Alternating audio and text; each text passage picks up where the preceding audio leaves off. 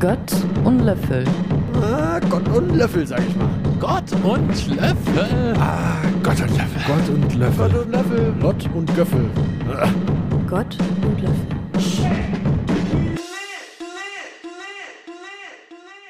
Hallo und herzlich willkommen zu Gott und Löffel, dem Podcast, der zwei Themen miteinander verbindet. Zur letzten Folge. Ich begrüße hier mit mir Moritz Spangemacher. Und ich begrüße hier mit mir Luca Reseknauf, der auch philosophisch ausgebildeter Journalist ist. Und Moritz Spangemacher, Arzt in der Ausbildung zum Psychiater. Ja, wir verbinden Themen aus äh, Medizin und Philosophie und Popkultur auch, die nichts miteinander zu tun haben. Heute zum letzten Mal in der ersten Staffel, nämlich in der zehnten Folge. Luca, letzte Folge, letzte Folge der Staffel, der allerersten Staffel. Wie fühlt sich das an? Ja, fühlt sich gut an. Also ich habe viel gelernt in den letzten Folgen. Auch ein bisschen, was die Schwierigkeit ausmacht von dem, was wir hier machen. Ist ja auch eine Art Wissenschaftskommunikation oder Philosophiekommunikation. Und da habe ich zumindest viel gelernt in den letzten Folgen. Da ist ja ähm, der Philosophie ist begriffliche Präzision und Kontextualisierung unglaublich wichtig. Und diese Präzision, die die Themen, die wir behandeln, verlangen, das beißt sich auf den ersten Blick etwas mit dem Format Podcast, ne, in dem ja in erster Linie gelabert wird. Ja, wir bereiten uns vor, aber haben ja auch kein Skript. Wir wissen nicht, was der andere sagt und ähm, reagieren oft spontan auf Fragen, ohne jetzt die Antwort vorzubereiten. Also ich habe gelernt, in manchen Folgen hat ein bisschen die Präzision gelitten, was ich als größtes Learning und auch als größte Herausforderung für unsere Zukunft mitnehme, die Präzision auf einem hohen Level zu halten, ohne dieses Podcast-Kneipen-Feeling komplett aufzugeben und irgendwie Audio-Essays zu machen im Endeffekt. Wie sieht's bei dir aus? Ich habe auch viel gelernt und ich glaube, wir sind auch besser geworden im Verlauf der Folgen. Und insofern ähm, freue ich mich auf die letzte Folge heute. Ja, Folge 10, erste Staffel ist zu Ende mit einer Welle an Selbstkritik Ja, im Intro. ja ähm, unser Thema heute, die äh, ganz großen Fans, also die Göffels, die werden sich schon gedacht haben. Heute ist natürlich Thema Gott und Löffel, Löffel und Gott. Das Thema, nachdem wir unseren Podcast benannt haben und wo sich sicherlich die meisten gefragt haben, wie kann man diese beiden Themen verbinden. Und wir werden heute nicht diese beiden Them Themen nur verbinden, sondern auch versuchen, damit die Staffel zu beenden und dem titelgebenden Namen unseres Podcasts auch gerecht zu werden. Genau, der Name ein bisschen repräsentativ für das Projekt. Eben zwei Themen, die möglichst wenig miteinander zu tun haben. Ein abstraktes, was für die äh, wissenschaftliche Perspektive steht und ein handfestes, der Löffel, der für die Kultur, Popkultur steht. Ja, Löffel und Gott klingt ja jetzt erstmal komisch. Was, was kann man darüber sagen? Was kann man über Löffel den Leuten erzählen? Wie wird ein Löffel definiert? Ein Löffel, das Wort Löffel kommt aus dem Altdeutschen, Laffern, äh, von Lecken und Schlürfen Nice. und äh, ist das älteste Werkzeug der Welt, um ja Nahrung zu sich aufzunehmen. Weißt du, wie so ein Löffel aussieht wie so ein Löffel? Damit was reinpasst, hätte ich jetzt gesagt. Ja, das ist gar nicht so schlecht. Also der ist der schöpfenden Hand nachgebildet, also sehr simple Idee eigentlich. Die haben gedacht, naja, mit der Hand kann ich irgendwie Nahrung zu mir aufnehmen, dann kann ich ja auch irgendwas, was so ähnlich aussieht, dem schaffen. Ja, Luca, hast du in deiner Recherche auch, bist du der Löffeltheorie nahe gekommen? Nee, gar nicht. Da bin ich jetzt aber mal gespannt. Ja, ähm, Löffeltheorie. Ähm, ich habe dir was mitgebracht. Oha. oh je, also ich sehe Moritz mit einer Handvoll Löffeln in den verschiedensten Ausführungen in der Hand. Ja, das sind exakt fünf. Fünf Löffel, Fünf Löffel. die aber alle ganz unterschiedlich aussehen. Also ich gebe dir jetzt äh, hier fünf verschiedene Löffel und ich werde dir währenddessen nach und nach die Löffeltheorie erklären. Ähm, du darfst mir immer dann einen abgeben, den du ja blöd findest oder so und äh, ich kläre, erkläre dir dann wofür oder wir können den Löffel auch austesten. Ich habe dir auch einen Aktiva mitgebracht. Ein aktiver Das- ja, Joghurt. Das, genau, das ist ein Joghurt, der ähm, deine ähm, Darmflora auch ein bisschen in Schwung bringt. Ganz besonders darmschonend, äh, von mir medizinisch auch empfohlen. Okay, an Pudding hätte ich mich mehr drüber gefreut. Oder ein Ehrmann. Ja, ja ähm, wir suchen noch Sponsoren für die zweite Staffel, also Aktiva, wenn ihr zuhört, Ja. I'm here for you. Okay, also Löffeltheorie. Ähm, die Löffeltheorie wurde 2003 von der Bloggerin Christine Miserendino als Metapher erfunden, um ihrer Freundin chronische Erkrankungen zu erklären. Eine Kannst- Metapher zum Erklären chronischer Erkrankungen, okay? Genau, das, was ich gerade gesagt habe. Ein bisschen didaktisch auch, für die Zuhörer mitnehmen auf die Reise. Okay. Ja, dann äh, teste doch mal deinen ersten Löffel auf, mach den Aktiva auf. Meine Mutter hat mir früher immer erzählt, dass da eigentlich Kacker drin ist in so einem Aktiva. Aber also das stimmt nicht. Das, äh, Also ich, ich kann es auch abrechnen hier, ne? Also ich nehme jetzt den kleinsten Löffel, Löffelchen, ja, will ich fast schon sagen. Löffelchen, ja. Weiß aus Porzellan Mhm. mit einer sehr geringen ähm, Schöpffläche. Schöpffläche. Und schmeckt? Ah, nee. das ist ja geschmacklos, das ist so ein Naturjoghurt. Ähm, ja, musst du jetzt mit leben. Ja, ähm, kannst du dir vorstellen, wofür der kleine Löffel gedacht ist? Ich hätte jetzt gesagt einen Zuckerlöffel, weil Zucker sollte man ja nicht überdosieren. Oder Mhm. vielleicht sogar einen Medizinlöffel. Medizin sollte man ja noch weniger überdosieren. Ähm, nicht in der Psychiatrie. ähm, nee, das ist äh, fast. Kannst du bestimmt auch dafür benutzen, aber der eigentliche Sinn dieses Löffels ist, dass er ein äh, Eierlöffel ist tatsächlich. Eierlöffel? Deswegen äh, auch diese porzellanartige, ähm, weil du damit kannst du den gut aufhauen. Ach Hau mal, so. hau mal gegens Metall. Mhm, genau. Und äh, andererseits kannst du auch dein äh, Eichchen damit essen. Also bei chronischen Erkrankungen geht es äh, Meserandino vor allem um nicht sichtbare Erkrankungen wie psychische und in Meserandinos Fall aber auch Erkrankungen des rheumatischen Formenkreises, äh, denn sie selber litt unter Lupus und der psychosomatischen Erkrankung der Fibromyalgie auch.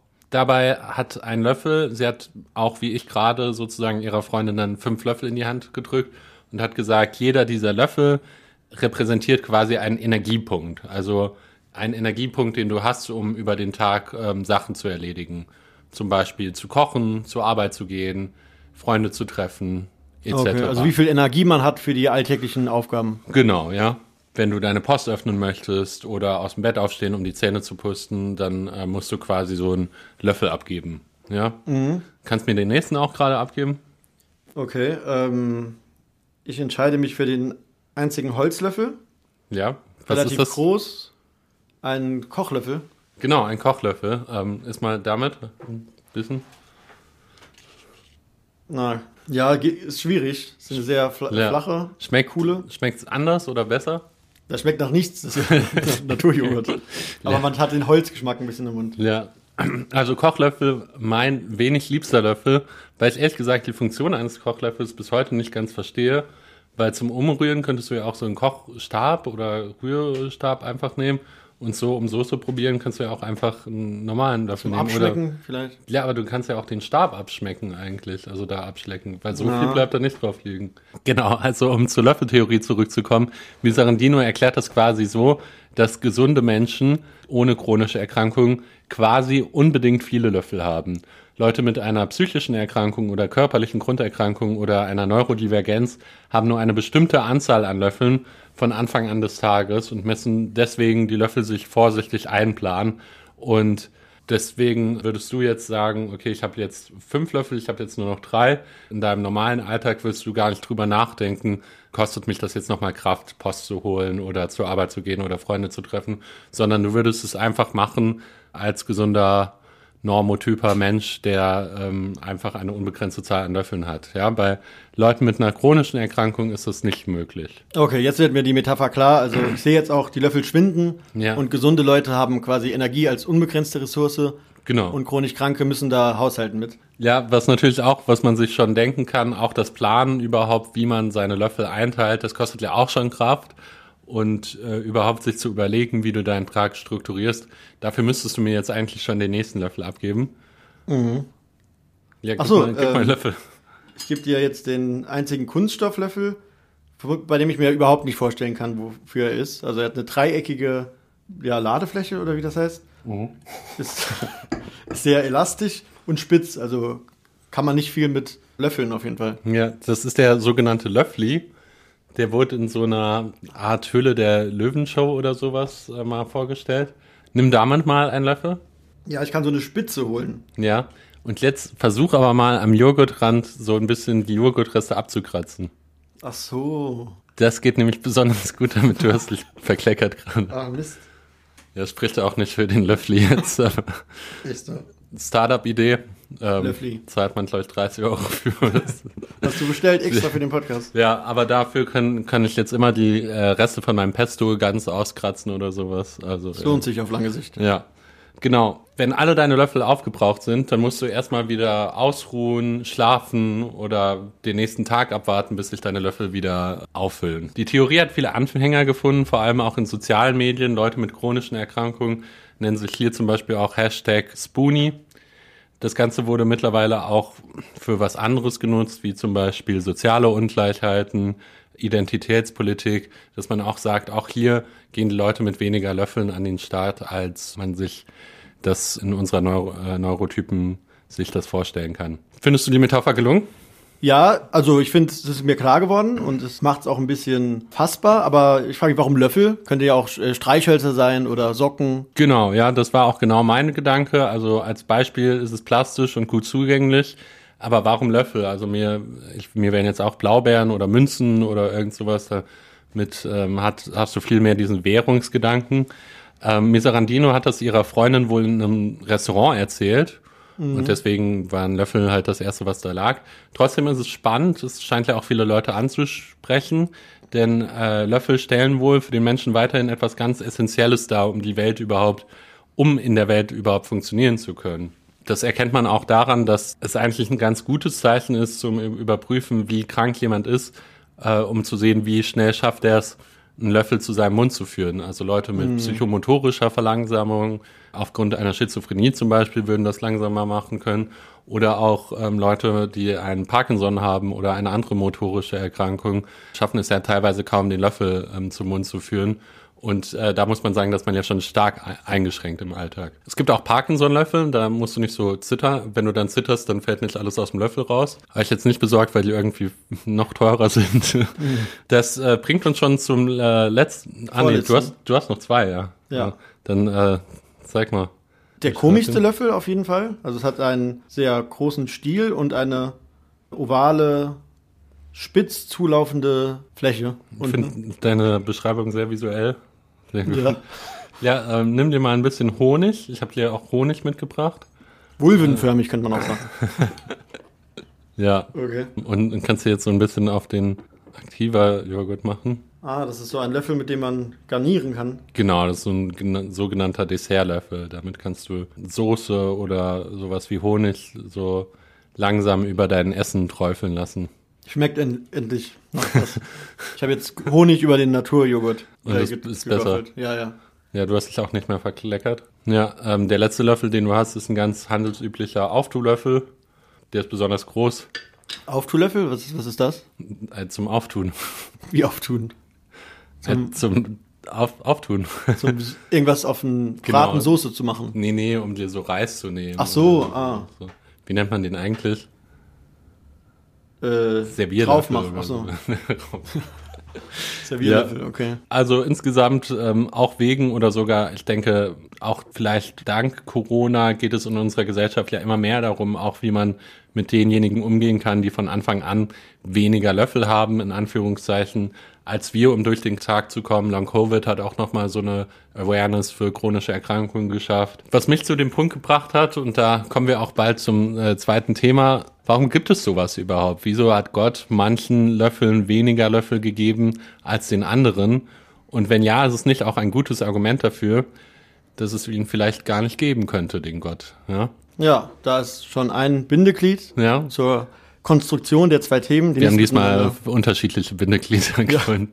Aber äh, genau, Luca, wenn du schon nichts über die Löffeltheorie gefunden hast, dann erzähl mal, was, was hat dich so beschäftigt die letzten Wochen? Ich habe mir den Löffel als Symbol etwas angeschaut. Also das passt auch jetzt sehr zu der Löffeltheorie eigentlich, weil es kann ein Symbol für den sozialen Stand sein.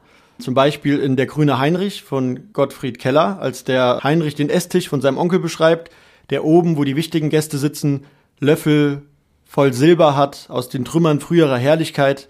Und unten, wo die Dienstleute saßen, gab es eben billige Messer und Löffel voll Zinn, schreibt er. Also Zinnlöffel, Silberlöffel oder generell Besteck, Silberbesteck, Silberlöffel war früher anscheinend eine Art, Wohlstand auszudrücken, Wertschätzung und so weiter. Was ja auch interessant ist, finde ich, weil bei dir kam ja auch rüber, was für ein banaler Gegenstand der Löffel ist, der dann aus so einem edlen Material sein kann.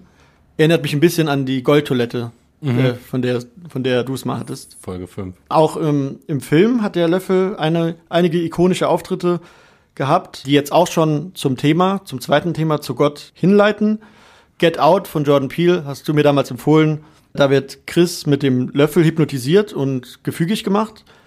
Und ähm, genau, verliert nicht das Bewusstsein, sondern wird tatenloser Zuschauer seiner selbst und schwebt bewegungslos im Nichts. Genau, als sie den Löffel in der Kaffeetasse Genau, dieses Klimpern mit der äh, Kaffeetasse ist irgendwie dieser Hypnoseauslöser.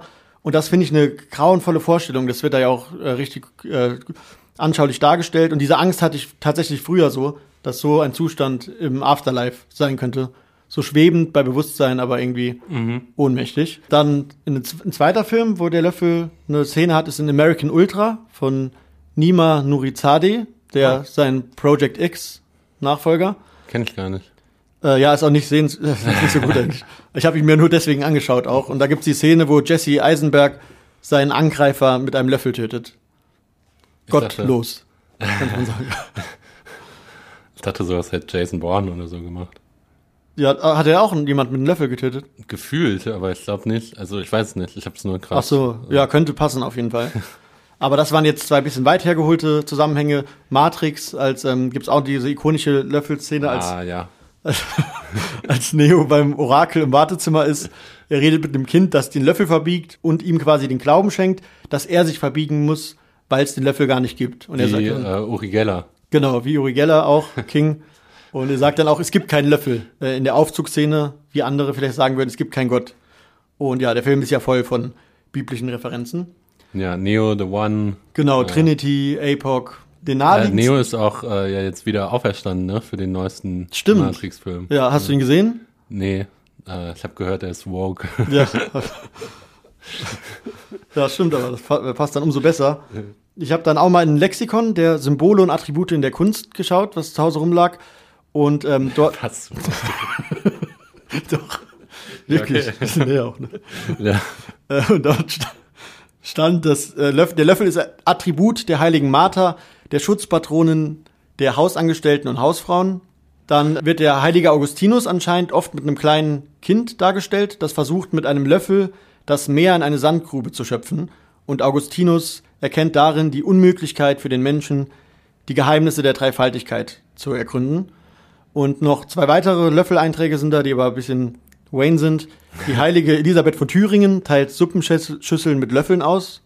Toll. Und in der flämischen Malerei ernährt die heilige Mutter Maria das Christuskind oft mit einem Löffel. Cool. okay, okay. Einiges an kulturellen Referenzen. Dann würde ich sagen, kommen wir zum ersten Lied. Mhm. Was hast du da mitgebracht?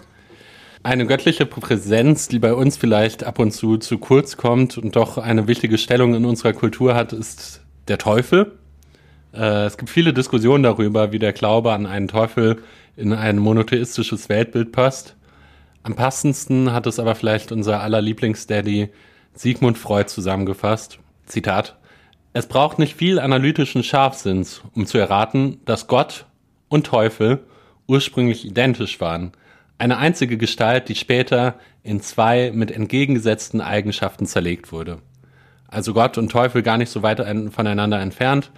Vor zwei Monaten herausgekommen, ein Song über unsere aller diabolische Seite, der Song Lucifer und the Sofa von der amerikanischen Rockband Spoon. Boah, da, da schließt sich der Kreis.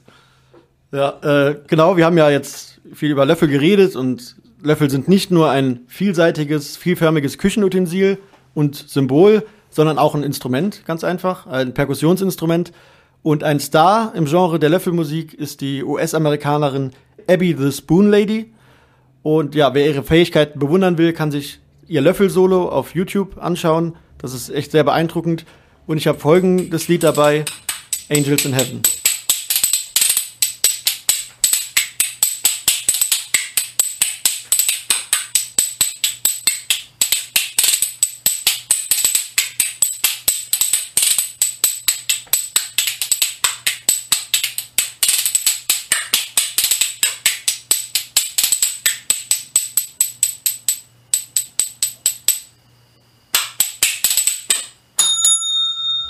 Wie ist, läuft's mit der Verdauung?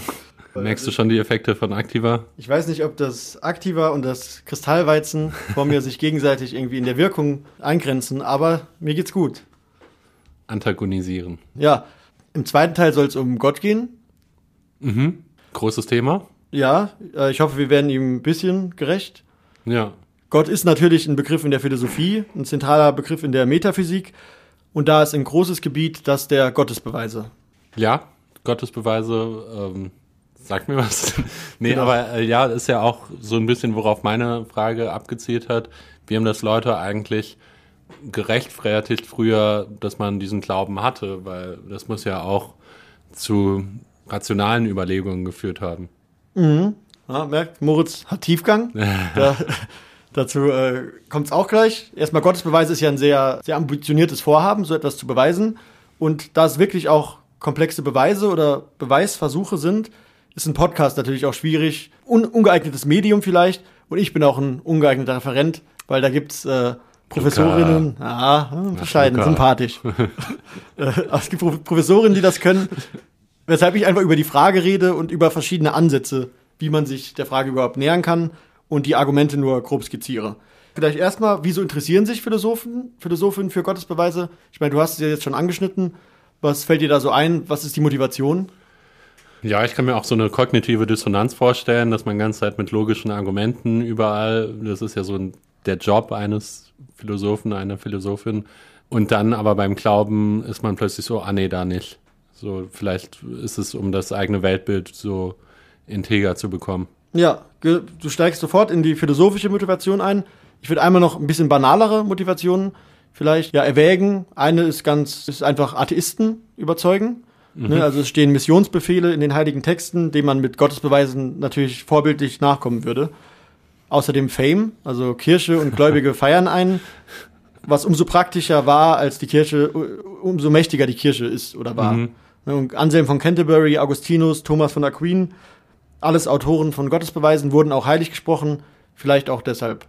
Und genau, die erste philosophische Motivation ist genau das, was du gesagt hast, zu zeigen, dass Glaube und Rationalität miteinander vereinbar sind und damit auch seinen eigenen Glauben zu rechtfertigen. Denn Vernunft gehört zum Selbstverständnis der Philosophie, was sich, so könnte man meinen, beißt mit dem Glauben, wozu du mir hoffen, hoffentlich später auch noch mehr sagen kannst. Mal schauen. Genau, und äh, genau diesem Schein, diesem Vorurteil könnte man mit Gottesbeweisen entgegenwirken. Äh, Adorno schreibt in der negativen Dialektik, dass eine jede Philosophie im Endeffekt um den ontologischen Gottesbeweis kreist. Und darin zeigt sich noch eine weitere philosophische Funktion, die äh, Joachim Bromandt und Guido Kreis, Privatdozent und Professor für Philosophie, in ihrem Surkamp-Band über Gottesbeweise benennen, nämlich die Frage nach den Möglichkeiten und Grenzen der Erkenntnis hinsichtlich metaphysischer Gegenstände. Also der Beweis eines metaphysischen Gegenstandes, Gegenstands wird eben eine Metaphysik mit logischen Mitteln als Projekt äh, legitimieren. Ob das jetzt Gott oder das Absolute, das Weltganze genannt wird, ist dann eigentlich egal. Aber es ist eben ein metaphysischer Gegenstand, dessen Beweis zeigen könnte, was die Philosophie als Metaphysik äh, leisten kann und was sie vielleicht sogar wissenschaftlich leisten kann. Und diese Leistungsfähigkeit der Metaphysik wurde ja jetzt äh, vor allem im letzten Jahrhundert komplett in Frage gestellt, was das Ganze nochmal interessanter macht. Und ist damit Gott immer im christlichen Sinne, religiösen Sinne gemeint oder Also das war schon christliche Motivation teilweise, aber es ist eben auch philosophisch gehaltvoll.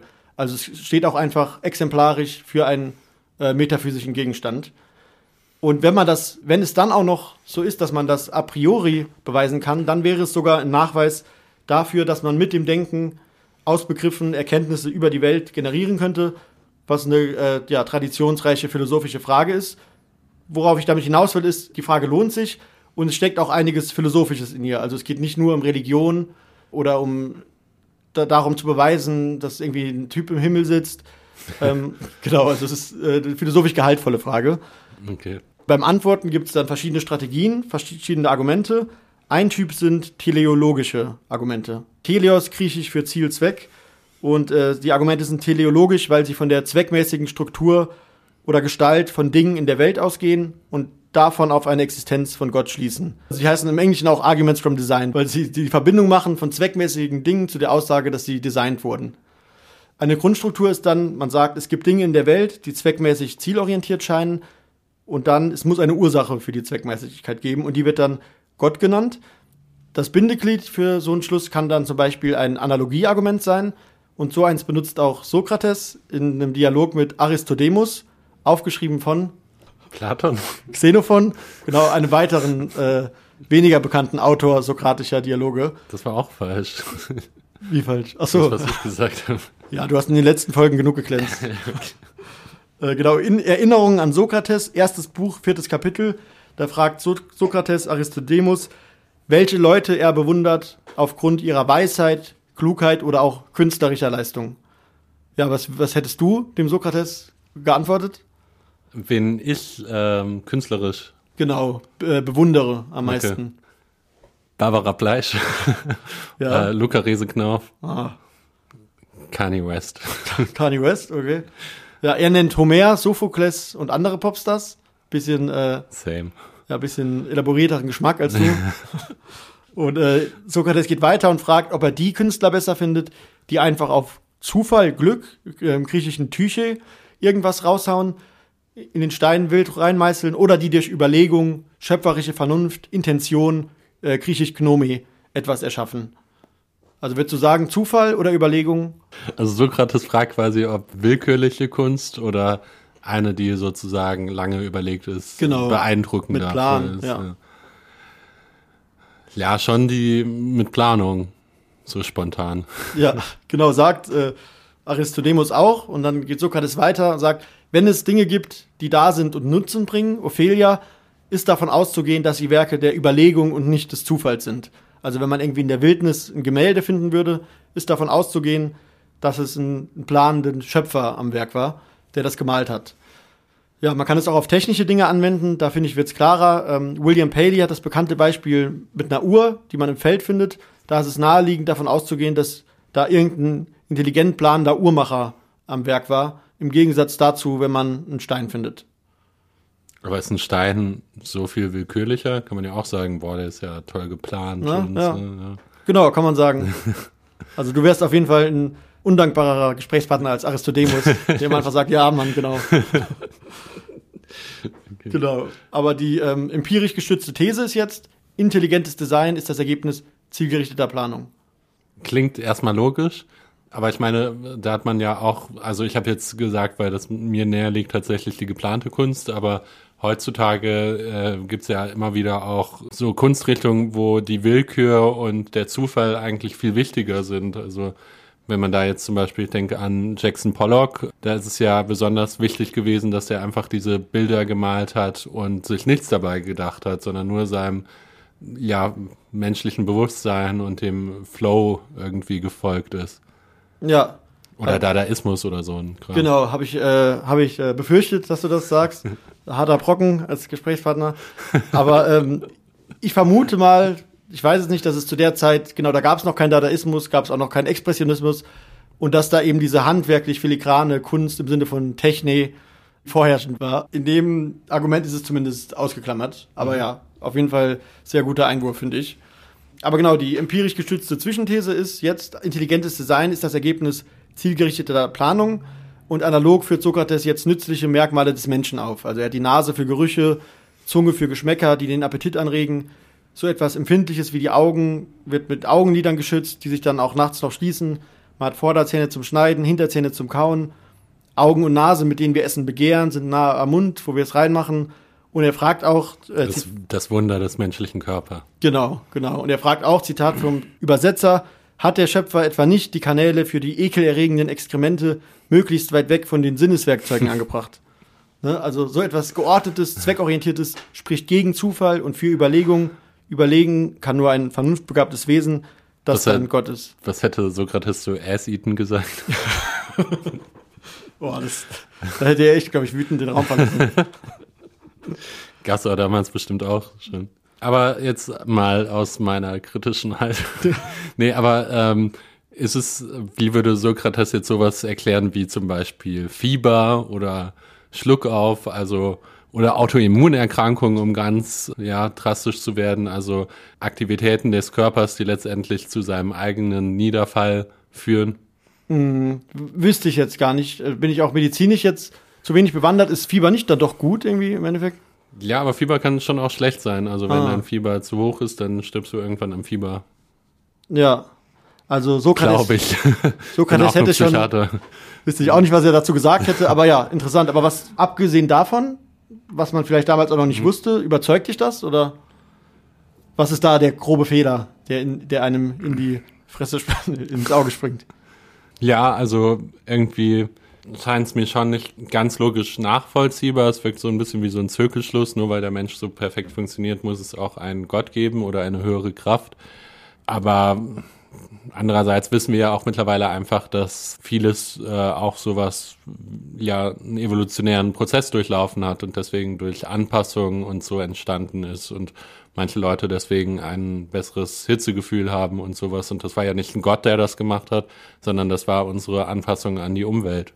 Genau, das ist die, das ist eine Erklärung. Die Ordnung des Universums und des Lebens muss eben nicht durch intelligente Planung passieren, sondern kann durch die Evolutionstheorie erklärt werden. Aber das wussten die Leute damals ja nicht. Das war vor Darwin. Und da fand ich es interessant, man kann sich gar kein Weltbild mehr vorstellen ohne diese Info. Also ich hab, ich hab's, man kann es versuchen, aber man kann es ja nicht unverstehen. Ähm, aber das muss man eben beachten. Und der, ein zweiter möglicher Fehler ist, es gibt kein gültiges Analogieprinzip. Dass es bei den Künsten oder bei einer Uhr so ist, heißt nicht, dass es bei den Menschen so ist. Wobei es ja so Kreationisten schon gibt, die sagen, Evolution ist, ein, ist eine Lüge der Medien. Genau, hatte ich auch letztens sogar im Briefkasten eine Broschüre Wissenschaftler kontra Evolution, Mhm. wo Einstein dann auch war und, und so. Okay. Genau, aber es gibt trotzdem moderne Varianten von diesen Argumenten. Feintuning-Argumente heißen die von zum Beispiel Richard Swinburne, die dann weder durch die Evolution entkräftet werden können, noch eine Analogie beinhalten und die unterm Strich feststellen, so wie ich es verstanden habe, wie unwahrscheinlich es ist, dass gewisse Naturkonstanten in einer bestimmten Anordnung stehen, so dass Leben existieren kann und darüber dann den Schluss machen. Das wird aber dann wirklich physikalisch, weshalb ich die Finger davon lasse. Aber äh, einen interessanten Punkt dazu hat unter anderem Sebastian Gäb gemacht, Professor für Religionsphilosophie an der LMU München, äh, indem er sagt, selbst wenn die Argumente klappen würden, so wie du eben auch schon gesagt hast, apropos Matrix, eine Simulation könnte ebenso intelligent designt sein, ohne Gott. Also es wäre genauso gutes Argument für die Simulationshypothese. Plus es beweist, selbst wenn es klappt, nicht ein Gott, sondern es könnte auch mehrere Götter als Designer-Team haben, was jetzt bestimmt nicht im Sinne der meisten Autoren und Autorinnen war. Okay. Genau, aber äh, so, so Side-Question, wurdest du schon mal versucht zu missionieren von einem Freund oder von einem Bekannten oder Freundin? Äh, ein guter Freund aus der Schule hat ein Pyramid Scheme mal mit mir. nee, also Re Religion, religionstechnisch nicht. Also das scheint ja, ähm, kannst du mir auch widersprechen, aber es scheint ja in unserer Generation noch mal ein bisschen weniger geworden zu sein. Genau, ich glaube, die Zahlen gehen auch laufend runter, bei allen Religionen sogar. Und aber tatsächlich, worauf ich hinaus wollte, sind diese Argumente die, die vor allem bei vielen Christfluencern und Islamfluencern ähm, benutzt werden auf YouTube. Da wird dann von Aminosäuren geredet und mit physikalischen Begriffen hantiert. Und ich finde, da hat der hat Richard Dawkins, der britische Evolutionsbiologe und Autor äh, popwissenschaftlicher Bücher, einen schönen Punkt gegen gemacht, indem er solche Argumente Argumente der Blendung mit Wissenschaft nennt und sie damit zu den Scheinargumenten stellt. Also man kann ja, weil man kann ja nichts sagen, wenn man irgendwie mit Studien beworfen wird und mit physikalischen Sachen. Man kann nichts entgegnen ad hoc, aber das spricht null für den Punkt, obwohl dieser ähm, Ja. Schein dann entsteht. Das scheint ja auch insgesamt in unserem Diskurs immer ein größerer Punkt zu werden, dass irgendwelche anekdotische Evidenz zu irgendwelchen Einzelfällen von Corona-Impfungen zum Beispiel genannt werden und Leute dann sind, boah, die Studie kennst du wohl nicht. Genau. Weil wie soll man darauf antworten? Man weiß weder, ob die Person die Studie richtig gelesen hat, ob es überhaupt gibt und selbst muss man ja dann selbst nochmal da reingucken, ne? Oder den Abstract nur. Genau, oder den äh, Fokusartikel darüber. Genau, aber jetzt, um nicht in die, äh, mich nicht in die falsche Ecke zu stellen, was noch anstrengender ist als Religionsinfluencer, sind Atheisten, YouTuber, die sich, Uh. die sich immer auf Richard Dawkins äh, und die ganzen anderen Neo-Atheisten berufen, dabei aber ähm, ja, komplett inkompetent wirken, weil sie einfach diese äh, philosophische Substanz der Argumente, die ich hoffentlich ein bisschen ähm, am Anfang klar machen konnte, komplett ignorieren oder sie nicht verstehen, aber trotzdem Videos ähm, darüber machen. Und ja, wäre jetzt wie wenn du einen Video-Channel machst, wo du jonglierst oder so. Du bist dann jetzt Jonglier-YouTuber. glaube, das wird nicht so gut, Ja. gut funktionieren. Genau, aber das, äh, das nächste Argument wird nicht nur von radikalen Atheisten und missionierenden Gläubigen benutzt, sondern entspricht sehr natürlichen Gedanken, die eigentlich jeder schon mal hatte, der in den Himmel geguckt hat und sich über äh, nach Endlichkeit, Unendlichkeit von Zeit und Raum Gedanken gemacht hat. Das sind kosmologische Argumente. Also man beobachtet irgendwas in der Welt, im Kosmos und fragt nach dessen Grund oder Ursache und geht die Kette immer weiter zurück, bis man feststellt, dass am Anfang etwas die Kette ausgelöst hat, was dann Gott genannt wird. Bei Aristoteles in der Metaphysik ist die empirische Beobachtung die Bewegung und darüber kommt er zum äh, ersten unbewegten Beweger. Thomas von Aquin hat das in der Summe der Theologie in seinen Und ähm, der unbewegte Beweger ist dann, ist dann Gott quasi. Genau. Weil der sich nicht bewegt, aber die Leute bewegt. weil eben dafür argumentiert wird, dass man das sonst nicht vernünftig denken kann. Also man sieht Bewegung, Bewegung impliziert ein Ursache-Wirkungsprinzip. Es gibt eine irgendwo Kausalkette. ja, okay. Genau, also so vereinfacht gesprochen ist, ist die Idee, dass ähm, die Welt raumzeitlich kausal strukturiert ist. Wirkungen haben Ursachen und man kann nicht vernünf- vernünf- vernünftig zu Ende denken. Deshalb muss es eine erste Ursache gegeben haben als, ähm, ja, als Anstoß. Wie, wie findest du die Vorstellung? Findest du es plausibel, dass es eine erste unverursachte Ursache gegeben hat, die den Weltverlauf anstoßen musste? Ja, also irgendwie schon. Ich finde, der Mensch denkt schon, oder ich auch denke sehr viel in Ursache-Wirkungsprinzip, aber das ist ja, würde ja auch nochmal in andere Diskussionen führen und soweit ich aus meiner äh, kleinen Knowledge dazu weiß, gibt's ja auch in der Quantenphysik sowas wie Willkür, weswegen man ja nicht einfach davon ausgehen kann, dass Ursache-Wirkung einfach das Einzige ist, worauf die Welt besteht, woraus die Welt besteht. Genau, richtig. Diese, äh, diese Entgegnung hat auch äh, Sebastian Gelb angeführt, eben dass, dass es da anscheinend das Ursache-Wirkungsprinzip nicht unbedingt angenommen werden muss. Eine noch ähm, ja, bisschen grundlegendere Entgegnung ist, dass diese Endlichkeit genauso schwierig zu denken ist wie die Unendlichkeit, zeitlich und räumlich. Und das manifestiert sich in Immanuel Kants Kritik am kosmologischen äh, Beweis, die er unter anderem in der Kritik der reinen Vernunft in der Schlüsselstelle, nämlich in den Antinomien der reinen Vernunft formuliert. Er zeigt, dass ähm, diesen Argumenten genauso starke Gegenargumente entgegengestellt werden können. Also man findet zwei widersprüchliche Seiten gleich überzeugend und damit weist er die Vernunft in die Schranken oder erkennt ihr Schicksal an, nämlich dass sie von solchen Fragen belästigt wird, sie gleichzeitig aber ihr Vermögen komplett übersteigen. Aber war Immanuel Kant nicht irgendwie super gläubig? Doch, doch. Er hat dann, er hat alle Gottesbeweise entkräftet, hat äh, gesagt, ganz kantig, dass er das Problem ein für alle Mal äh, gelöst hat. Hat auch gegen die anderen Argumentationstypen argumentiert. Er gibt das Projekt von einem theoretischen Beweis komplett auf und setzt Gott als Postulat der praktischen Vernunft, also als moralische Annahme. Das ist dann kein theoretischer Beweis, aber gibt jedem persönlich gute Gründe an Gott zu glauben. Kant ist auch ein guter Übergang, denn er hat den nächsten Beweis getauft, den ontologischen, der in seiner Ursprungsform von Anselm von Canterbury im 11. Jahrhundert formuliert wurde. Und im Gegensatz zu den zwei davor ist der a priori, also, Was heißt in dem Sinne a priori? also ohne empirische Annahmen, Beweis eines göttlichen Wesens rein aus den Begriffen durchdenken. Die anderen waren a posteriori, weil sie empirische Beobachtungen als Ausgang benutzt haben, der tele teleologische den zweckmäßigen Aufbau von Dingen und der kosmologische äh, die Ursache-Wirkung-Beziehung oder eben Bewegung, was dann diese Beziehung impliziert. Und ähm, genau, der ontologische Beweis hat den Anspruch darauf zu verzichten. Anselm formuliert ihn in, im zweiten Kapitel im, äh, des Proslogion und definiert erstmal den Begriff. Die Definition ist, Gott ist etwas, über das hinaus nichts Größeres gedacht werden kann. Ne, Und aus diesem Begriff soll jetzt alleine die Existenz bewiesen werden.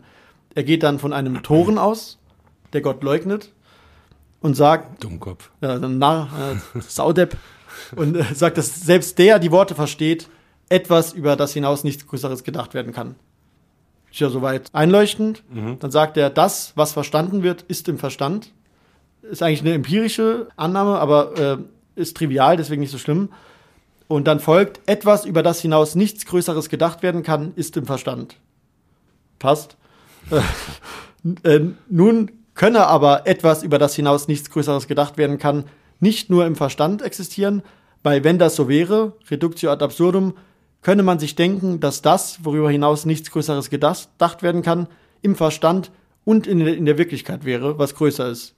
Also da ist der Widerspruch, das, worüber hinaus nichts Größeres gedacht werden kann, ist etwas, worüber hinaus Größeres gedacht werden kann, nämlich das Gleiche plus die Eigenschaft Existenz in der Wirklichkeit, was dann qualitativ interpretierbar ist, existieren ist gut oder, oder groß oder äh, quantitativ, einfach eine positive Eigenschaft mehr. Also Gott als dieses allmächtige äh, Wesen, das größte überhaupt denkbare.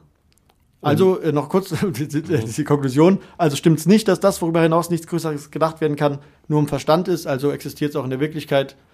Ähm, ja, also Gott. Ne? Aber sind es nicht auch äh, Annahmen oder Voraussetzungen, wo man schon sagen kann, naja, vielleicht sind die schon per se falsch, also vielleicht ist es ja gar nichts so Gutes in der Realität zu existieren und Kant wusste das nur nicht. Mhm. Anselm meinst du? Anselm, sorry. Äh, ja. Das erinnert mich an die Kritik von David Lewis, der sagt, warum muss, sollte das Größte überhaupt in echt existieren? Mhm. Äh, ich merke, du hast direkt ein komisches Gefühl und denkst so, ah, da stimmt doch was nicht. ja, Weil ja, es, ja. es wirkt wie so ein Taschenspieler. ja, ja, ja. Und äh, Bertrand Russell hat etwas über das Argument gesagt, was ich finde, was an vielen Stellen zutrifft, auch im Alltag, nämlich, Zitat, die Überzeugung zu gewinnen, dass es fehlerhaft sein muss, ist einfacher als herauszufinden, wo der Fehler am Einzelnen liegt. Und Russell selbst hat einen, an einen ontologischen Beweis geglaubt, eine Zeit lang, nämlich den von Hegel. Und äh, in seiner Autobiografie beschreibt er, wie er Hegelianer wurde kurz. Er ist losgegangen, hat eine Dose Tabak gekauft und wollte damit zurück zur Uni, hat sie dann auf einmal hochgeworfen und meinte, großer Gott in Stiefeln, das ontologische Argument stimmt. Und dann hat er es geglaubt. Genau, hat er es kurz geglaubt, hat aber auch relativ schnell eingesehen, dass es doch nicht klappt, das Argument. Unter anderem durch seine Kennzeichnungstheorie, was auf einen wichtigen Punkt hinweist, nämlich dass eine Beschäftigung mit der Frage eine bedeutungstheoretische Analyse voraussetzt. Also wie ist die Frage überhaupt zu verstehen? Ist Gott ein Eigenname? Ist das ein Prädikat, eine Kennzeichnung? Was ist damit gemeint einfach, ne? Und wie war Hegels Theorie? Ja, weiß ich nicht. Genau. Aber ja, ich finde abschließend will ich sagen, ähm, die Kritik an den Argumenten liegt immer im Detail und wird vielfach geäußert von Thomas von Aquin, von Hume, von Kant. Man kann fragen, was heißt überhaupt im Verstand sein? Sind im Geist und in der Außenwelt sein nicht vielleicht ganz andere Seinsweisen? Oder wie Frege, ist Existenz überhaupt eine Eigenschaft oder steht es nicht logisch auf einer ganz anderen Ebene? Also zu sein ist ja, muss ja nicht unbedingt eine Eigenschaft sein, die irgendeinem Ding äh, hinzukommt. Und ähm, genau das. Oh. Ja, also das philosophisch Interessante an den Gottesbeweisen sind die Kritiken, die Auseinandersetzungen damit, die Filetierung, Optimierung, die Einwände, was diese ganzen YouTuber auch nicht beachten. Also die nehmen das wirklich als so nur dieses deduktive Argument und sagen danach Fehler. Und ähm, genau, ich will es ich will's zumindest erwähnen. Ist zumindest ein bisschen besser als die YouTuber dann. Und genau, ist jetzt nicht optimal, das so undiskutiert stehen zu lassen, aber liegt ja auch ein bisschen an der Natur von sowas Wissenschaftskommunikationsmäßigem. Deswegen gebe ich dir in aller Bescheidenheit das Holz der Selbstkritik weiter. Ich nehme noch einen Löffel Activa mit Honig, bevor ich weitermache. Ess den bitte ganz. So kriegen wir keinen Sponsor.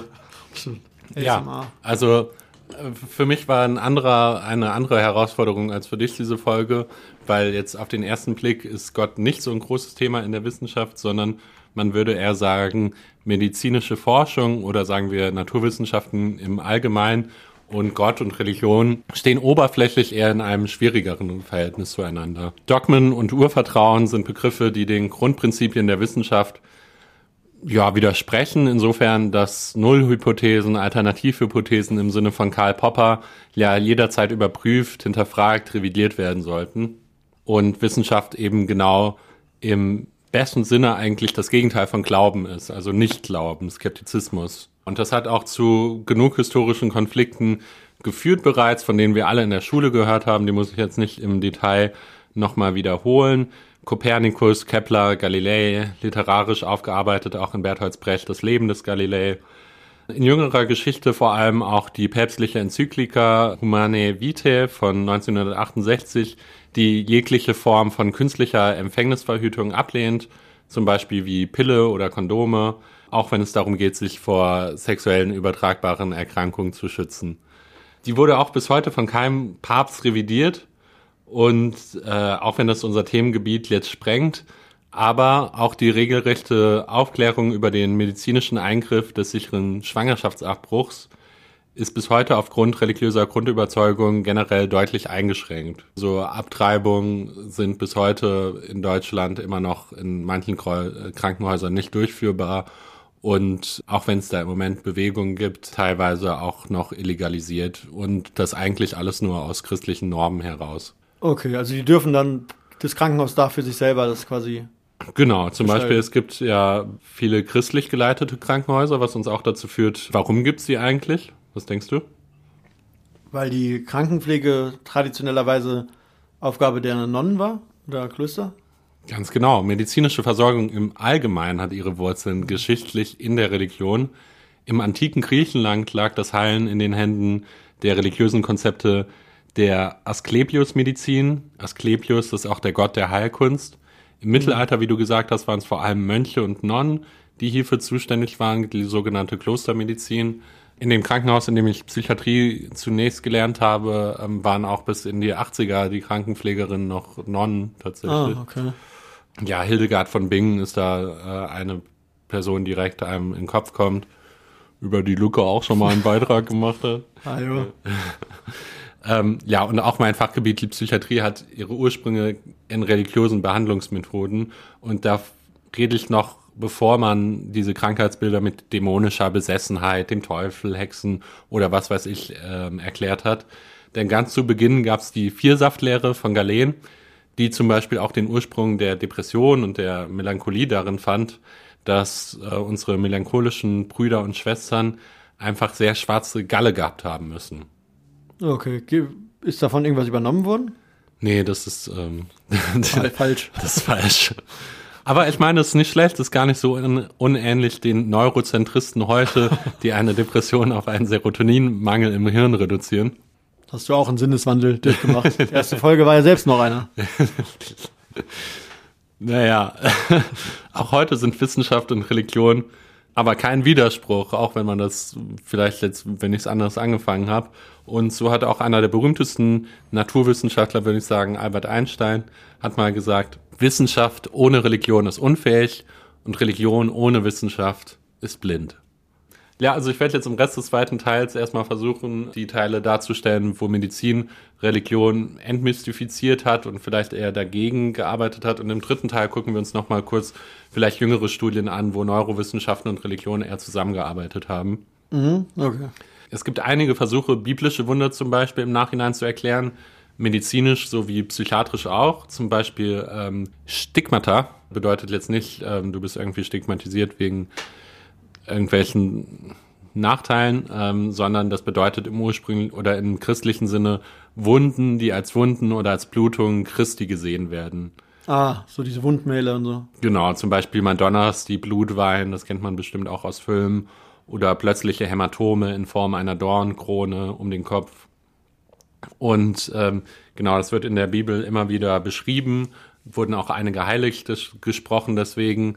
Und bereits in den 1920ern wurde auch da versucht, das aus einer medizinischen Sicht zu erklären. Zum Beispiel an der Psychiatrie der Uniklinik München. Da wurde versucht, dieses Phänomen durch psychogenen Stress zu erklären. Und mittlerweile gibt es hier sogar einen Namen für das sogenannte Gardner-Diamond-Syndrom, äh, eine relativ seltene Erkrankung. Erhöhter Stress führt zu einer erhöhten Ausschüttung von Katecholamin. Dies führt zu einer gesteigerten Fibrinolyse, also dazu, dass unser Blut schlechter gerinnt und so treten blaue Flecken oder Blutungen ohne nachweisbaren Auslöser auf, einfach weil man gestresst ist. Also man erklärt, kann die Wunder weg erklären. Genau, weil man sagt, naja, das war einfach erhöhter Stress. Die Person hat Blut geweint, weil die so gestresst war und noch psychisch nicht ganz knagge. Mhm. Ähm, aber ja, wie findest du das? Ja, ein bisschen unromantisch, wenn man das alles so runterbrechen kann. Ja. Ich frage mich, geht, geht das so einfach oder ähm, sind es dann auch manchmal so Ad-Hoc-Erklärung, wo man dann gar nicht weiß, ist ja. Genau, es ist eigentlich bis heute eher nur ein Konzept, es ist nicht bewiesen, dass das wirklich so ist. Ist auch oft, wie psychiatrische Krankheitsbilder es nun mal sind, ist es oft auch einfach eine Ausschlussdiagnostik. Also wenn es sonst keine eigene mhm. andere Erklärung dafür gibt, dann sagt man, ah ja, das muss die Psyche sein, weil äh, die Psyche viel im Körper anregen kann. Placebo-Effekt, Folge 7, ähm, die, wie wir es, was Highlight. wir noch nicht wissen, ja also gibt es medizinisch, klinisch festgehaltene Fälle von so, wo die dann wirklich da Wunden kriegen? Genau, es gibt so einzelne gibt Case es? Reports, ja. Okay. Anderes Beispiel, was fällt dir ein, welches Wunder, welche berühmte historische, religiöse Geschichte von der Medizin vielleicht noch in den Dreck gezogen werden könnte? Ähm, die Hostie, Die- dass das gar nicht Jesus Fleisch ist, sondern nee, nee, Brot das bleibt. Ist Brot, ja. nee, das ist Brot. Ähm, sag, Jesus Wiederauferstehung. Je Jesus Ah. Wiederauferstehung. zentraler Punkt, wir sind Natürlich. Ostern. Ja, äh, Maximilian Ledokowski, Facharzt für innere Medizin aus Innsbruck, geht zum Beispiel davon aus, dass Jesus einen Pleuraerguss hatte. Weißt du, was das Nee. ist, ein Pleuraerguss? Keine Ahnung. Pleura, nee. Ich versuch's gar nicht erst. Okay. Unsere Lunge ist von so einer Haut überzogen, also genau wie unsere Rippen auch von einer Haut überzogen sind oder ein Fell, wie man es auch nennt. Die Pleurahöhle oder auch Pleuraspalt genannt, weil man es sich wirklich wie so ein Spalt vorstellen kann, ist eine Höhle zwischen diesen beiden Blättern, also zwischen dem Blatt der Rippen, des Rippenfells und der Lungenhaut. Okay. Wenn jetzt einem zum Beispiel die Rippe bricht oder eine innere Let Verletzung passiert, dann sammelt sich in diesem Spalt entzündliche Flüssigkeit oder Blut und die Flüssigkeit expandiert so sehr, dass die Lunge weggedrückt wird und es immer schwerer fällt zu atmen. Ja, Okay, also die Flüssigkeit sammelt sich so an und deine Lunge wird immer weiter weggedrückt, du hast immer weniger Luft, die du durch die Lunge atmen kannst. Also so ein Körper, der im Körper anschwillt und die genau, Lunge so eine zerdrückt. Flüssigkeit, ja. Okay. Und eventuell kollabiert die Lunge auch. Das heißt, funktioniert dann irgendwann gar nicht mehr. Ledokowski geht jetzt davon aus, dass Jesus, bevor er sein Kreuz trug, von den römischen Soldaten so vermöbelt wurde, ähm, dass seine Rippe gebrochen ist und er unter einem Pleuraerguss gelitten haben muss. Mhm. Jetzt, was denkst du, wie könnte ein Pleuraerguss therapiert werden? Also was muss man auch bis heute noch äh, chirurgisch machen, damit man diese Flüssigkeit irgendwie da wegbekommt? Zwei Tage in der Höhle verbringen. Fast. ähm, aufstechen. Genau, ja. Also man piekst rein, wir nennen das Punktieren und äh, lässt das ab, so dass die Lunge wieder Platz bekommt und sich ausweiten kann. Okay. Ja. Und jetzt laut der Theorie kann in der Bibel das genau nachvollzogen werden, dass genau das passiert sein muss. Also als Jesus dann äh, am Kreuz hing, wurde ihm vom römischen Soldaten Longinus eine Lanze in die Rippe gestochen. Und äh, im Bibeltext steht es auch explizit so, dass darauf sofort Blut und Wasser herausbrach. Und Ledokowskis Beispiel, eigentlich würdest du, wenn du in eine äh, Rippe stichst, kommt da nicht Blut oder Wasser raus, sondern für ihn ist das so ein Beweis dafür, dass da ein Pleuraerguss gewesen sein muss. Okay. Jesus ist dann wegen den Schmerzen und der Erschöpfung also kurze Zeit bewusstlos, weil das so ein anstrengender Prozess war. Aber er wacht später wieder auf und da ist er aber bereits ins Grab gebracht worden. Und der Lanzenstoß, der hat ihm das Leben gerettet quasi. Die Lunge funktioniert Ja. jetzt wieder und er kann jetzt sich zwei Tage in so einer kalten Höhle ausruhen und dann ist er so, bin wieder da. Ja. Ja. Okay. Ja. Wie findest du das? Ja, also ich glaube, ich habe ich, hab ein paar Mal schon so äh, Ansätze gehört, auch dass man sagt, der, äh, die Menschen, die Gott hören und irgendwie, also die Propheten hätten dann Wahnvorstellungen, also dass man quasi alle möglichen Sachen wegerklärt, wissenschaftlich, medizinisch dann äh, vor allem. Ja, also es ist konsistent wahrscheinlich, aber ob es so war, ist nochmal eine andere Sache, ne? Ja, ist letztendlich auch wahrscheinlich beides irgendwie eine Art des Glaubens. Die Leute, die an Wissenschaft, ich sag mal, glauben, würden jetzt wahrscheinlich auch eher dazu tendieren, ähm, so eine Geschichte als ja, sinnvoll zu erachten. Ja. Das Ganze, Ganze führt so weit, dass äh, Wunder heutzutage auch erstmal medizinisch geprüft werden, bevor die katholische Kirche sie als Wunder überhaupt verzeichnen darf. Also es gibt ein medizinisches Komitee, das in Lourdes, der Pilgerstätte, ungewöhnliche Heilungen medizinisch prüft, bevor es überhaupt von der Kirche geprüft wird, ob das überhaupt ein Wunder ist. Also ob es eine logische medizinische Erklärung dafür gibt. Wenn es die nicht gibt, dann kann die Kirche danach prüfen, ob theologisch von einem Wunder gesprochen werden kann. Aber auch wenn die Kirche dann von einem Wunder spricht, heißt das immer noch nicht, dass die Mediziner glauben, das ist ein Wunder, sondern die würden das sowas wie eine Spontanheilung nennen, die ja auch jeden Tag in anderen Stellen außer in Lourdes passiert. Also, so, dass also man das- einfach keine Erklärung dafür findet. Das, das Komitee prüft Kandidaten für mögliche Wunder, also medizinisch, wissenschaftlich, und dann werden sie erst weitergegeben. Genau, also wenn die Person zum Beispiel einen Tag bevor sie nach Lourdes gegangen ist, ein Medikament eingeschmissen hat, dann können die nicht sagen, nee, das ist ein Wunder, sondern dann ist okay. die Wirkung vom Medikament wahrscheinlich. Und da kommt aber trotzdem noch was durch. Ja, also von den 7000 Heilungen, die in Lourdes seit 1858 verzeichnet worden sind, nur 68 als Wunder anerkannt worden. Aber immerhin. Immerhin, würde ich ja. auch sagen. Ein Wunder wird ja schon reichen. Ja, ich glaube aber der heidnischste Versuch, Gott zu entmystifizieren, und da, du hast gerade schon drauf angesprochen, kam wahrscheinlich von dem Psychologen Julian James 1976 in seinem Buch Der Ursprung des Bewusstseins durch den Zusammenbruch der bikameralen Psyche handelt sich hierbei eher um einen philosophischen Versuch, muss man sagen, und zwar im Bereich der Bewusstseinsforschung. Also Julian James, Psychologe, beschreibt, wie das Bewusstsein erst später evolutionär im Menschen entstanden ist und wie wir uns schon sehr schlecht vorstellen können, wie war das Leben überhaupt vor dem Wissen über Evolution, versucht er jetzt sich vorzustellen, wie war das Leben überhaupt, bevor der Mensch Bewusstsein hatte. Vielleicht kannst du aus deiner Perspektive nochmal sagen, was ist Bewusstsein überhaupt? Es gibt wahrscheinlich weniger deutungsoffenere äh, Begriffe. Bewusstsein wird ja auch Tieren zugeschrieben, aber ich würde es jetzt eher so als im philosophischen Sinne Selbstbewusstsein auffassen, mhm. dass man quasi mentale Zustände hat, das aber nicht ausreicht, sondern sich seiner eigenen mentalen Zustände bewusst ist. Oder Intentionalität, wie bei Husserl, Bewusstsein von etwas. Also nur mentale Zustände zu haben, reicht, denke ich mal, nicht, ne? weil das hätten ja genau. etliche Tiere auch inneres Erleben wie Erinnerungen, Tagträume, ah. Gedankenspiele. Planen, Planung. Genau, in die Zukunft planen. Sowas muss genauso erlebt worden sein oder so, davon geht Janes dann aus, wie etwas, was währenddessen in der Außenwelt passiert. Also, wenn ich jetzt zum Beispiel an Barbara Fleisch denke in meinem Kopf und dann, dann hat sich das früher für die so angefühlt, als würde die plötzlich vor denen stehen. So beschreibt es Janes jedenfalls. Ah, dass man nicht mehr Erinnerung von äh, äh, realem Erleben unterscheiden von kann. Von realer Wahrnehmung unterscheiden kann, genau. Okay. Genauso auch unsere innere Stimme, die wir haben oder unser Gewissen. Und so sieht er auch Stimmen hören als Symptom einer Schizophrenie oder einer psychotischen Störung zum Beispiel als Relikt oder Rückfall auf eine frühere Stufe der Entwicklung des menschlichen Bewusstseins. Er geht sogar so weit, und da kommt unser Schlenker zum Thema, dass der Mensch früher seine eigene Stimme, also sein eigenes Gewissen, als Gottesstimme wahrgenommen haben muss. Also das, was eigentlich unser Selbstbewusstsein war, welches uns bewertet oder motiviert, Dinge zu tun, wurde dann von den Menschen als Gott wahrgenommen. Und das wurde dann weitergesponnen, daraus wurden Geschichten gemacht und das wurde als Mythos weitergetragen. Er zitiert so hier zum Beispiel auch Achilles aus der Elias von Homer. Nicht ich habe die Handlung verursacht, sondern Zeus. Es tut ja alles die Götter.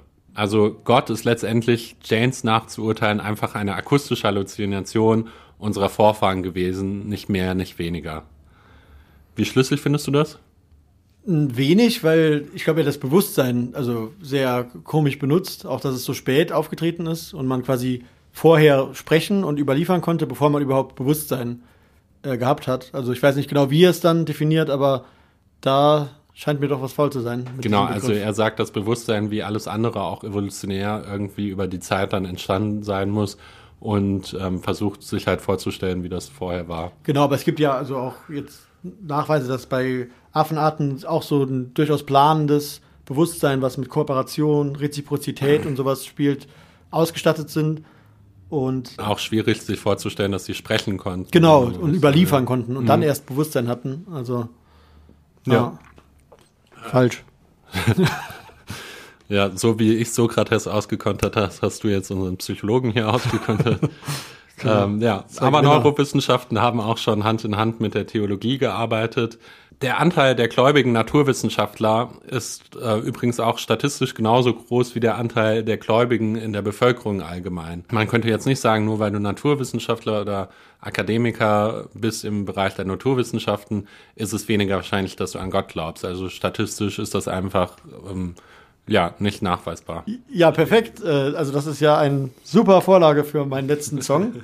Und zwar hat der Mathematiker Kurt Gödel Mitte des letzten Jahrhunderts den ontologischen Gottesbeweis mit Hilfe der Modallogik ja, entwickelt. Also er hat Definitionen, Theoreme aufgestellt und daraus einen formalen modallogischen Gottesbeweis erstellt. Der wurde vielfach interpretiert, abgewandelt, optimiert und 2013 hat die FU Berlin dann verkündet, Gödels Gottesbeweis bestätigt.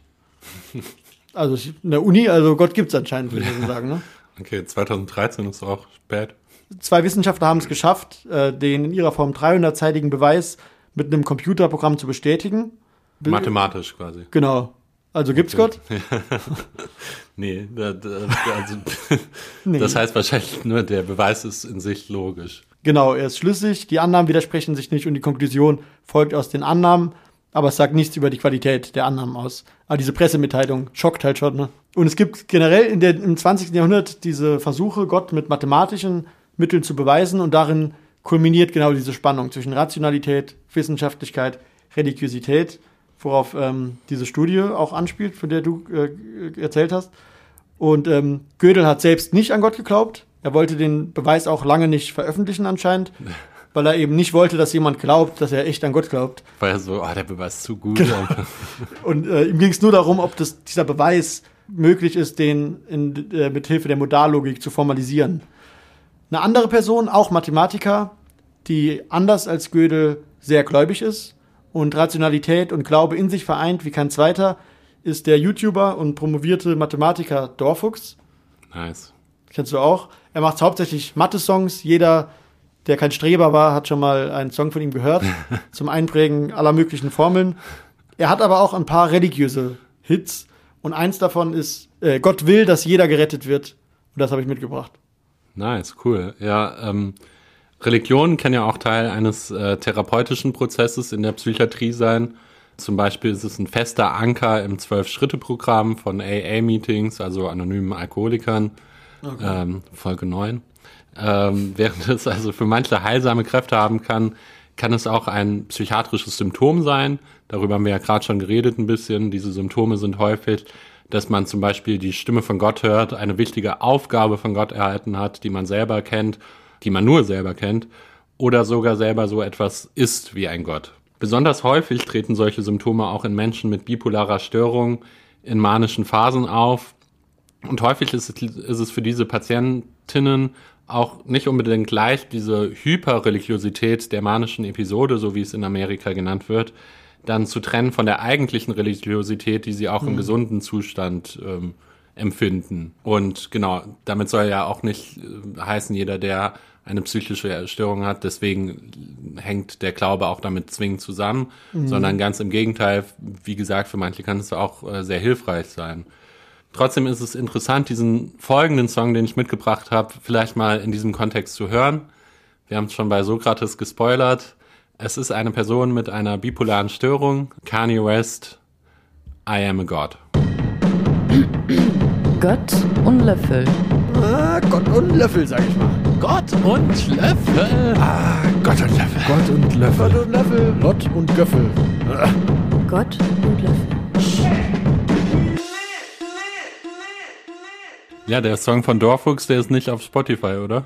Genau, aber ich mache einen Platzhalter Mathematik-Song anstattdessen und sonst bei YouTube einfach Gott will, dass jeder gerettet wird. Ja, Dorfuchs als gläubiger Mensch ist auch guter Übergang zu meiner nächsten Studie. Und zwar in Dänemark wurde eine Bildgebungsstudie gemacht, also in einer funktionellen Magnetresonanztomographie wurden 20 gläubige Menschen und 20 nichtgläubige Menschen beim Beten verglichen. Ja, die von euch, die davon schon mal gehört haben, werden jetzt wissen, dass ähm, die Fallzahl eigentlich zu klein ist, um wirklich aussagekräftige Ergebnisse zu machen, aber die Diskussion, die daraus entstanden ist und konstruiert wurde, ist trotzdem ziemlich spannend, deswegen würde ich sie noch benennen. Und zwar haben die nichtgläubigen Menschen wohl eher Hirnareale genutzt, die genutzt werden, wenn man an abstrakte Inhalte denkt, während die Gläubigen eher die Hirnareale genutzt haben, die auch genutzt werden, wenn man zum Beispiel ganz normal, wie du und ich jetzt, mit einer konkreten Person ein normales Gespräch führt. Okay, ah, ist echt interessant. Also das widerspricht auch dieser Aussage, dass die meisten Gott nicht, wie du gerade gesagt hast, als so ein Mann in der Wolke, also ein Mann mit Rauschbart äh, sehen, sondern eher als spirituelle Energie oder so, sondern die Leute, die wirklich gläubig waren und die gebetet haben, für die war das wirklich so ein Gespräch wie Mann zu Mann oder Mann zu Frau. Ja, fand ich ganz spannend, ähm, eben weil es auch diesem Rationalen widerspricht so ein bisschen. Ähm, genau, ein anderes Experiment, was jetzt vielleicht auch wieder eher Neurowissenschaften damit zusammenarbeiten ließ mit Religion, ist das ähm, bekannte Good Friday Experiment äh, 1962 von Walter Panke, einem Schüler des berühmten LSD-Forschers Timothy Leary. Nur ganz kurz, Psychedelika, also bewusstseinsverändernde Substanzen, die unter anderem Halluzinationen erzeugen können, wie zum Beispiel Mescalin oder Ayahuasca, wurden historisch bereits seit mehreren Jahrhunderten von Urvölkern für sowas wie spirituelle oder religiöse Zeremonien genutzt. Und ähm, das hat Panke auch zu diesem Experiment geführt, um zu sagen, wie wäre das jetzt eigentlich Spiritualität und Glaube, wenn wir das heutzutage mit Psychedelikern äh, mischen würden. Und dafür hat er zehn gläubigen Menschen, die noch nie vorher so eine Substanz genommen haben, äh, eine hohe Dosis an Psilocybin gegeben und zehn anderen Probanden ein aktives Placebo, also eine Substanz, die nicht wirkt. Während die am Karfreitag sich äh, in einer Kapelle in Boston einen Gottesdienst angehört haben. Nur ganz kurz, Psilocybin, äh, die Substanz, das ist auch ein Psychedelikum, das ist der Stoff, der in sogenannten Magic Mushrooms auch drin ist. Dein Forschungsgebiet auch? Genau, und auch heutzutage viel in Studien genutzt wird. Zehn Leute, die gläubig sind und Psychedelikum bekommen, zehn Leute, die gläubig sind und kein Psychedelikum bekommen. Alle hören einen Gottesdienst. Wie kann man sich das vorstellen? Was denkst du, ist passiert? Zum ersten Mal haben die alle das genommen. Ganz genau. Ähm, ja, nichts wird wahrscheinlich nicht passiert sein. Genau. Äh, die, die was genommen haben, sind übel ausgerastet. Ja, so genau, ja. Also während die zehn Probanden, die das Placebo erhalten haben, so andächtig dem Gottesdienst zuhörten, so wie man das kennt, die haben dann da still gesessen, haben sich die Probanden, die Psilocybin erhielten, auf den Boden geworfen zum Beispiel, angefangen zu weinen, zu jubeln, zu schreien, um der Pracht der Kirche und Gottes zu preisen. Und ja, acht dieser zehn Probanden berichteten, dass es eine der mystischsten und spirituellsten Erfahrungen war, die sie je in ihrem Leben gemacht haben. Ach krass. Weiß mal, ob die danach das noch öfters gemacht haben? Nee, es hat tatsächlich 30 Jahre später hat äh, Rick Doblin, einer der führenden MDMA-Forscher heute, diese Probanden nochmal zusammengesucht und interviewt. Und ähm, die haben jetzt nicht gesagt, ob sie es nochmal gemacht haben, aber die haben be- gesagt, dass 30 Jahre später diese Erfahrung immer noch in ihrem Glauben ähm, eine ganz große Rolle und Relevanz gespielt hat. Was Rick Doblin aber auch dann darstellt, was interessanterweise in Punkes Originalpaper unterschlagen wurde, ist, dass einer der Probanden so überwältigt war von der ganzen Erfahrung, dass er auf die Straße gerannt ist, um allen von der Wiederkehr Gottes zu berichten. Also der ist dann aus der Kapelle gerannt und wollte allen davon erzählen. Und der musste dann eingefangen werden und hat auch so ein Antipsychotikum als Spritze bekommen. Aber der hatte jetzt keine Langzeitschäden. Die man- Nee, nee, der hat die Spritze bekommen und dann war es wieder gut. Aber interessant, dass sie trotzdem sich da so reingesteigert haben, obwohl sie wussten, dass sie ja möglicherweise da was bekommen, ne? Genau, also man könnte schon hinterfragen, warum wird so eine Studie überhaupt gemacht? Was sagt uns das jetzt groß aus? Aber wie du sagst, das ist eigentlich das, was wirklich das Essentielle ist, dass diese Authentizität der Erfahrung trotzdem gewertschätzt wurde und man es trotzdem eigentlich wie so eine, ich sag mal, echte ähm, religiöse Erfahrung irgendwie in sein Leben integriert hat. Nicht unbedingt als Bewusstseinsverfremden, sondern Genau, die waren jetzt nicht so, boah, war ich high gestern. die fanden das äh, echt besonders, ja. Mhm. Und das zeigt ja auch, dass religiöse Erfahrungen, so wie sie vielleicht auch manchmal in der Bibel beschrieben werden, doch auch durch psychoaktive Substanzen reaktiviert werden können und vielleicht deswegen auch irgendwie neurobiologisch ähm, da was passieren muss. Übrigens, weil wir auch gerade über die ähm, Entstehung des Bewusstseins gesprochen haben, noch eine letzte Theorie, die aus diesem Bereich der Psychedelika kommt. Und zwar auch dort wird sich die Frage gestellt, wie ist es eigentlich dazu gekommen, dass der Mensch irgendwann Bewusstsein erlangt hat. Und da gibt es die sogenannte Stoned Ape Theory, die sagt einfach, ja, der hat Bewusstsein bekommen, indem er psychogene Pilze gegessen hat. Okay, Geschenk der Natur dann. Ja.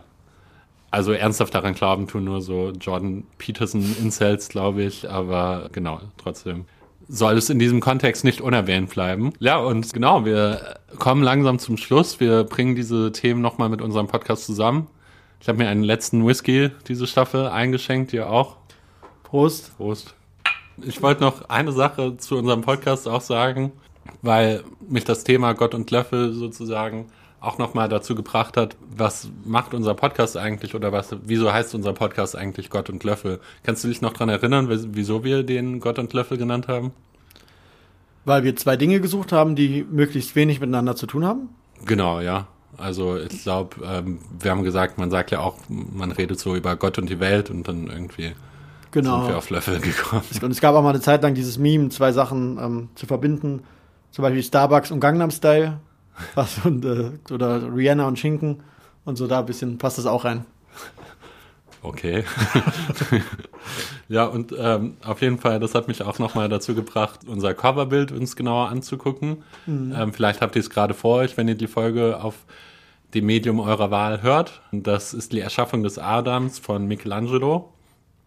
Und auch das wurde schon oft interpretiert, dass dies genau der Moment ist, in dem Adam Bewusstsein geschenkt bekommen hat von Gott, indem er seinen Finger berührt hat. Zwei Dinge, die mir immer an dem Bild auffallen, wenn ich es mir angucke, ist, erstens, die Berührung findet nicht ganz statt oder sie ist vielleicht kurz davor stattzufinden, aber es ist immer eine kleine Lücke zwischen der Hand Adams und Gottes. Und das zweite, darauf hat die Science-Fiction-Serie Westworld auch schon aufmerksam gemacht. Laut dem Neuroanatomen Franklin Mashburger entspricht die Komposition der Darstellung Gottes bis ins farbige Detail hinein dem Querschnitt des menschlichen Gehirns. Also genau, wenn ihr euch das mal anguckt, äh, so wie Gott da in seiner Wolke schwebt, das sieht eigentlich genauso aus wie ein Gehirn und wie man damals auch schon wusste, wie der Querschnitt eines Gehirns aussehen muss. Das hat Mashburger in einem Paper 1990 ganz genau beschrieben. Und das ist sehr interessant und birgt natürlich irgendwie die Frage, warum, wenn es denn absichtlich war, sich Michelangelo dafür entschieden hat, das genauso darzustellen. Was ja, also diese große Ähnlichkeit legt ja erstmal den Gedanken nahe, dass es Absicht war, ne, wenn es sogar die farbliche Genau, Sache ja. da ist. Mhm. Warum er das dann gemacht haben könnte, weil er auch schon Neurozentrist war. Ja, vielleicht der Neurozentrist seines Jahrhunderts. Ja, genau, kann man so interpretieren, dass sozusagen die göttliche Kraft, die entsteht nicht von außen, sondern die entsteht von innen, in unserem Bewusstsein. Geht auch so ein bisschen in dieses Julian Janes bikamerale Psyche wieder. äh, wie kannst du das erklären kurz? Also, dass sozusagen die Stimme Gottes ist nicht die von außen uns die Moral gesagt hat, sondern sie kommt von innen. Ja, was euch vielleicht auch an dem Bild auffällt, wir haben da noch einen Löffel reingemacht. Wir haben den Löffel gekauft im Internet, ein Stockfoto für 7 Euro. Der gehört uns jetzt. Der schließt so ein bisschen diese Lücke zwischen Adams und Gottes Hand. Und ohne jetzt zu sentimental zu werden, aber das repräsentiert letztendlich auch das, was Gott und Löffel für mich bedeutet. Dieses simple, profane und ehrlich gesagt etwas stupide Werkzeug, wie es ein Löffel ist, wird benutzt, um einen Zugang zu etwas zu bekommen, das unerklärlich ist und eigentlich in seinem ganzen Sein nie ganz verstanden werden kann. Egal, ob das jetzt Gott ist oder unser Gehirn oder unser Bewusstsein. Und trotzdem, wenn wir mit diesen kleinen Löffeln, die wir haben, diese ganz kleinen Wissenschaften quasi, versuchen, existenzielle Themen zu uns aufzunehmen, dann kann so etwas wie dieser Podcast entstehen. Ja, Gänsehaut. Sehr schöne, sehr schöne Interpretation. Mich hat es ein bisschen an ein Zitat von Philippa Foot erinnert, die meinte, für sie wäre Philosophie wie mit einem Mini-Hammer oder Löffel, wäre jetzt schön, hätte sie Löffel gesagt, aber an einer riesigen Klippe klopft. Also ne, dieser, genau, dieser banale, basale Zugang zu etwas so großem, Unerreichbaren. Ja, dann Luca, vielen Dank. Ich danke ein, dir. Nicht ein letztes Mal, dass wir uns gehört haben, aber Staffel 1 ist jetzt beendet. Ja, Wird bestimmt noch sowas wie eine Bonusfolge geben, aber dann mit Staffel 2, ich sag mal, da kommt was auf euch zu. was Neues, was Regelmäßigeres. Und ähm, ja, wir danken allen fürs Zuhören. Die äh, paar Leute, nee, die, das Publikum.